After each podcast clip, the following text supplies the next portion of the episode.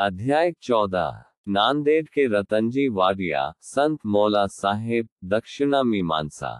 श्री साई बाबा के वचनों और कृपा दघारा किस प्रकार असाध्य रोग भी निर्मूल हो गए, इसका वर्णन पिछले अध्याय में किया जा चुका है। अब बाबा ने किस प्रकार रतनजी वाडिया को अनुग्रहित किया तथा किस प्रकार उन्हें पुत्र रत्न की प्राप्ति हुई, इसका वर्णन इस अध्याय में होगा। इस संत की जीवनी सर्व प्रकार से प्राकृतिक और मधुर है। उनके अन्य कार्य भी जैसे भोजन, चलना फिरना तथा स्वाभाविक अमृतोपदेश बड़े ही मधुर हैं। वे आनंद के अवतार हैं। इस परमानंद का उन्होंने अपने भक्तों को भी रसास्वादन कराया और इसीलिए उन्हें उनकी चिरस्मृति बनी रही। भिन्न भिन्न प्रकार के कर्म और कर्तव्यों की अनेक कथाएं भक्तों को उनके दघारा प्राप्त हुई, जिससे वे सत्व मार्ग का अवलंबन करें और वे सदैव जागरूक रहकर अपने जीवन का परम लक्ष्य आत्मानुभूति या ईश्वर दर्शन अवश्य प्राप्त करें। पिछले जन्मों के शुभ कर्मों के फलस्वरूप ही यह देह प्राप्त हुई है और उसकी सार्थकता तभी है जब उसकी सहायता से हम इस जीवन में भक्ति और मोक्ष प्राप्त कर सकें।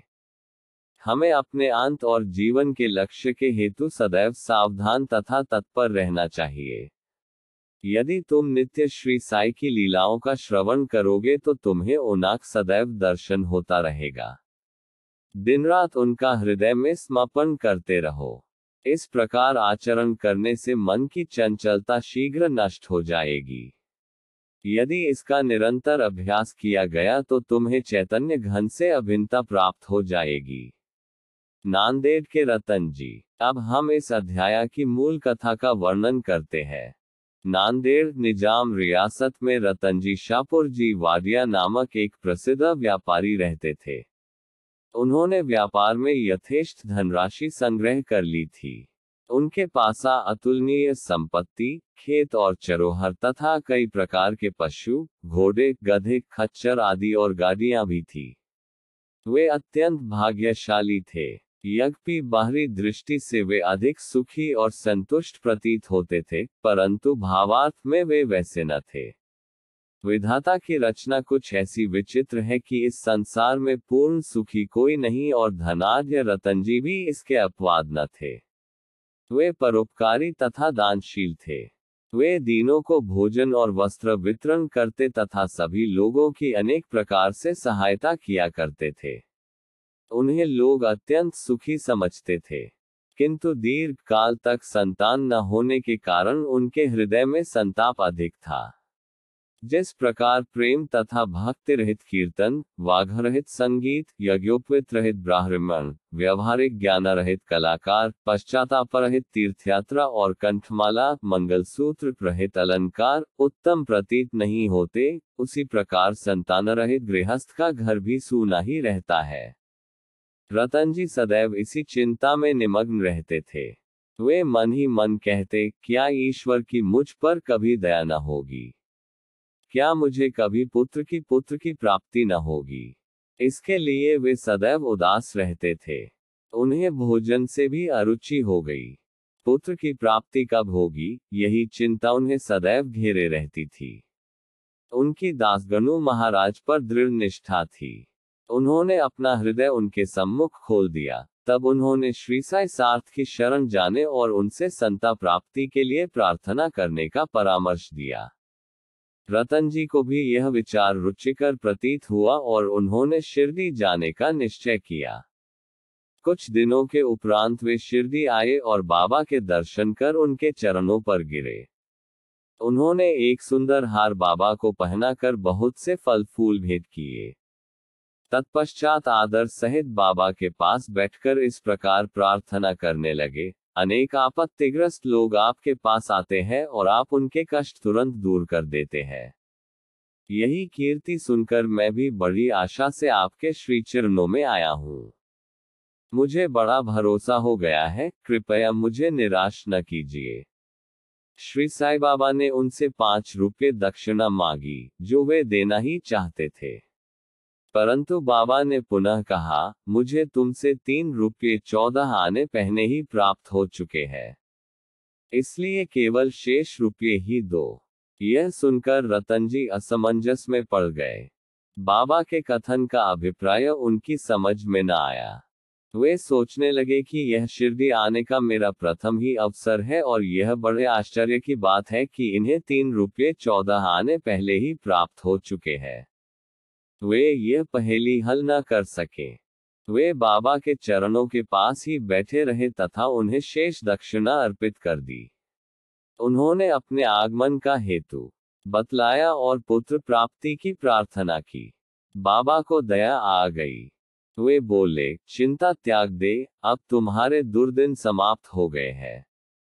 इसके बाद बाबा ने उदी देकर अपना वरद हस्त उनके मस्तक पर रखकर कहा, अल्लाह तुम्हारी इच्छा पूरी करेगा। बाबा की अनुमति प्राप्त कर रतनजी नांदेड़ लौट आए और शिरडी में जो कुछ हुआ उसे दासगणों को सुनाया। रतनजी ने कहा, सब कार्य ठीक ही रहा। बाबा के शुभ दर्शन हुए, उनका आशीर्वाद और प्रसाद भी प्राप्त हुआ, परंतु वहां की एक बात समझ में नहीं आई। वहां पर बाबा ने कहा था कि मुझे तीन रुपये चौदह आने पहले ही प्राप्त हो चुके हैं। कृपया समझाइए कि इसका क्या अर्थ है। इससे पूर्व मैं शिरडी कभी भी नहीं गया। फिर बाबा को वे रुपये कैसे प्राप्त हो गए जिसका उन्होंने उल्लेख किया। दासगणों के लिए भी यह एक पहेली ही थी। बहुत दिनों तक वे इस पर विचार करते रहे। कई दिनों के पश्चात उन्हें स्मरण हुआ कि कुछ दिन पहले रतनजी ने एक यवन संत मौला साहेब को अपने घर आतिथ्य के लिए निमंत्रित किया था तथा इसके निमित्त उन्होंने कुछ धन व्यय किया था। मौला साहेब नांदेड़ के एक प्रसिद्ध संत थे जो कुली का काम किया करते थे। जब रतनजी ने शिरडी जाने का निश्चय किया था, उसके कुछ दिन पूर्व ही मौला साहेब अनायास ही रतनजी के घर आए। रतनजी उनसे अच्छी तरह परिचित थे तथा उनसे प्रेम भी अधिक किया करते थे। इसलिए उनके सत्कार में उन्होंने एक छोटे से जलपान की व्यवस्था की थी। दासगणों ने रतनजी से आतिथ्य के खर्च की सूची मांगी और यह जानकर सबको आश्चर्य हुआ कि खर्चा ठीक तीन रुपये चौदह आने ही हुआ था, न इससे कम था और न अधिक। सबको बाबा की त्रिकालज्ञता विदित हो गई। यद्यपि वे शिरडी में विराजमान थे, परंतु शिरडी के बाहर क्या हो रहा है इसका उन्हें पूरा पूरा ज्ञान था। यथार्थ में बाबा भूत, भविष्य और वर्तमान के पूर्ण ज्ञाता और प्रत्येक आत्मा तथा हृदय के साथ संबंध थे। अन्यथा मौला साहेब के स्वागतार्थ खर्च की गई रकम बाबा को कैसे विदित हो सकती थी। रतनजी इस उत्तर से संतुष्ट हो गए और उनकी साक्षिणों में प्रगाढ़ प्रीति हो गई। उपयुक्त समय के पश्चात उनके यहाँ एक पुत्र का जन्म हुआ जिससे उनके हर्ष का पारावार न रहा। कहते हैं कि उनके यहाँ बारह संतानें हुई जिनमें से केवल चार शेष रहीं। इस अध्याय के नीचे लिखा है कि बाबा ने राव बहादुर हरिविनायक साठे को उनकी पहली पत्नी की मृत्यु के पश्चात दूसरा ब्याह करने पर पुत्र रत्न की प्राप्ति बतलाई। राव बहादुर साठे ने द्वितीय विवाह किया। प्रथम दो कन्याएं हुई जिससे वे बड़े निराश हुए, परंतु तृतीय बार पुत्र प्राप्त हुआ। इस तरह बाबा के वचन सत्य निकले और वे संतुष्ट हो गए। दक्षिणा मीमांसा। दक्षिणा के संबंध में कुछ अन्य बातों का निरूपण कर हम यह अध्याय समाप्त करेंगे। यह तो विदित ही है कि जो लोग बाबा के दर्शन को आते थे उनसे बाबा दक्षिणा लिया करते थे।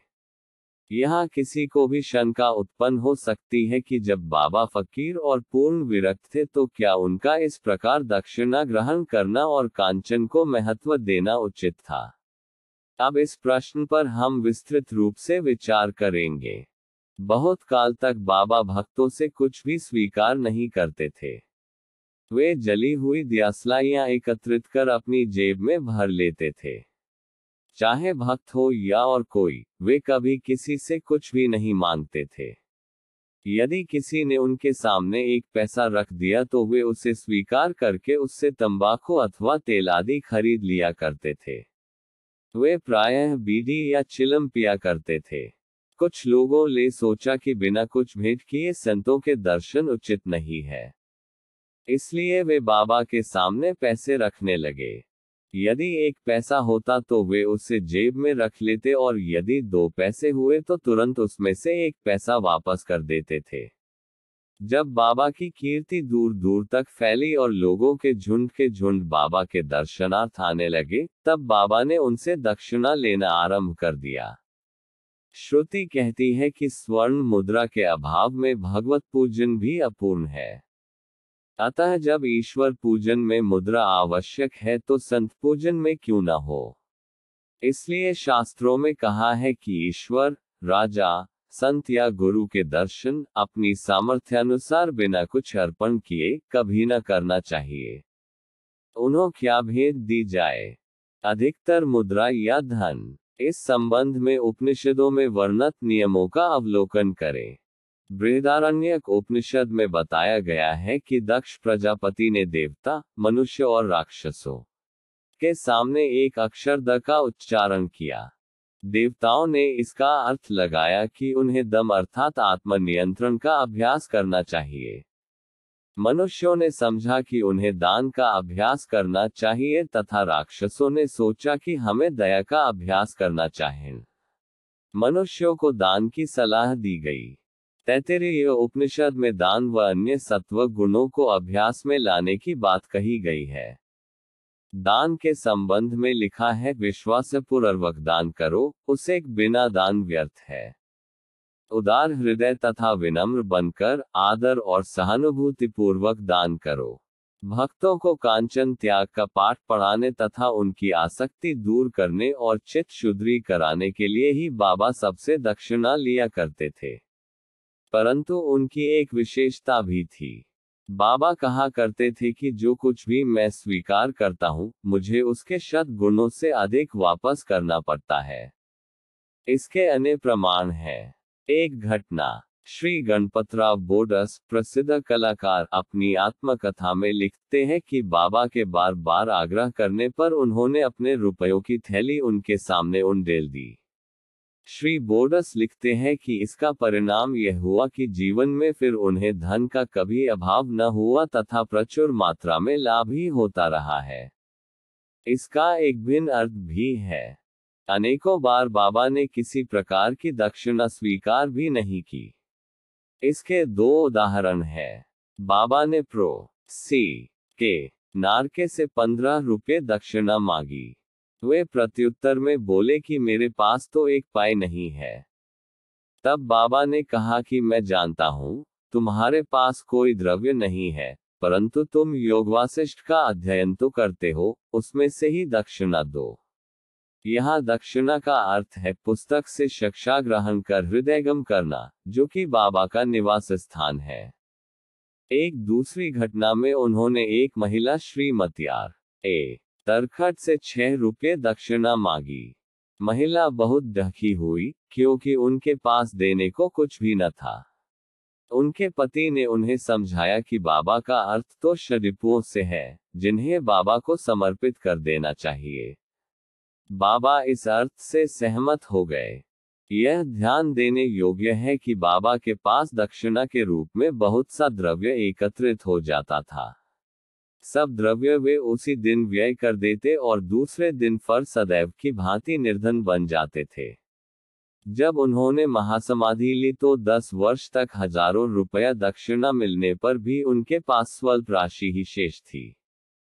संक्षेप में दक्षिणा लेने का मुख्य ध्येय तो भक्तों को केवल शुद्धिकरण का पाठ ही सिखाना था। दक्षिणा का मर्म ठाणे के श्री बी वी देव सेवानिवृत्त प्रांत मामलतदार, जो बाबा के परमा भक्त थे, ने इस विषय पर एक लेख साई लीला पत्रिका भाग सात पृष्ठ छह सौ छब्बीस अन्य विषयों सहित प्रकाशित किया है, जो निम्न प्रकार है। बाबा प्रत्येक से दक्षिणा नहीं लेते थे। यदि बाबा के बिना मांगे किसी ने दक्षिणा भेंट की तो वे कभी तो स्वीकार कर लेते थे, कभी अस्वीकार भी कर देते थे। वे केवल भक्तों से ही कुछ मांगा करते थे। उन्होंने उन लोगों से कभी कुछ न मांगा जो सोचते थे कि बाबा के मांगने पर ही दक्षिणा देंगे।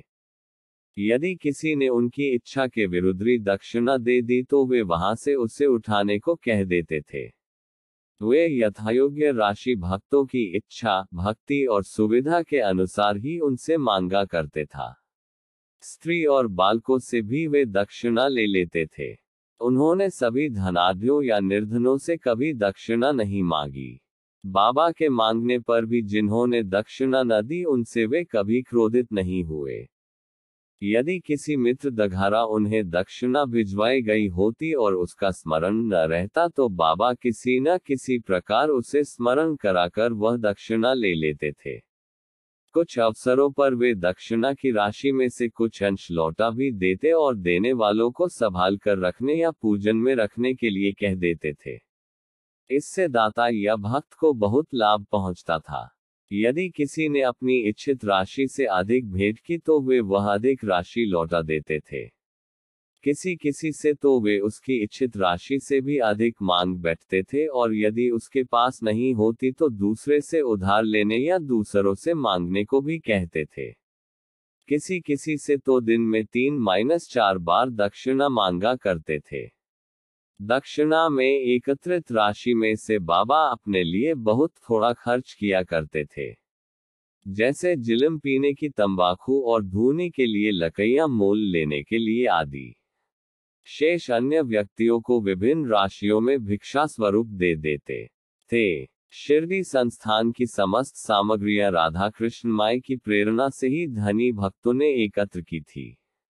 अधिक मूल्य वाले पदार्थ लाने वालों से बाबा अति क्रोधित हो जाते और अपशब्द कहने लगते। उन्होंने श्री नाना साहेब चांदोरकर से कहा कि मेरी संपत्ति केवल एक कॉपिन और टमरेल है। लोग बिना कारण ही मूल्यवान पदार्थ लाकर मुझे डहकित करते हैं। कामिनी और कांचन मार्ग में दो मुख्य बाधाएं हो और बाबा ने इसके लिए दो पाठशालाएं खोली थी, यथा दक्षिणा ग्रहण करना और राधा कृष्ण माई के यहाँ भेजना, इस बात की परीक्षा करने के लिए कि क्या उनके भक्तों ने इन आसक्तियों से छुटकारा पा लिया है या नहीं। इसलिए जब कोई आता तो वे उनसे शाला में राधा कृष्ण माई के घर जाने को कहते। यदि वे इन परीक्षाओं में उत्तीर्ण हो गए अर्थात यह सिद्ध हुआ कि वे कामिनी और कांचन की आसक्ति से विरक्त हैं तो बाबा की कृपा और आशीर्वाद से उनकी आध्यात्मिक उन्नति निश्चय ही हो जाती थी। श्री देव ने गीता और उपनिषद से घटनाएं उद्धृत की है और कहते हैं कि किसी तीर्थस्थान में किसी पूज्य संत को दिया हुआ दानदाता को बहुत कल्याणकारी होता है। शिरडी और शिरडी के प्रमुख देवता साई बाबा से पवित्र और है ही क्या। श्री सद्र गुरु साईनाथार्पणमस्तु। शुभ भवतु।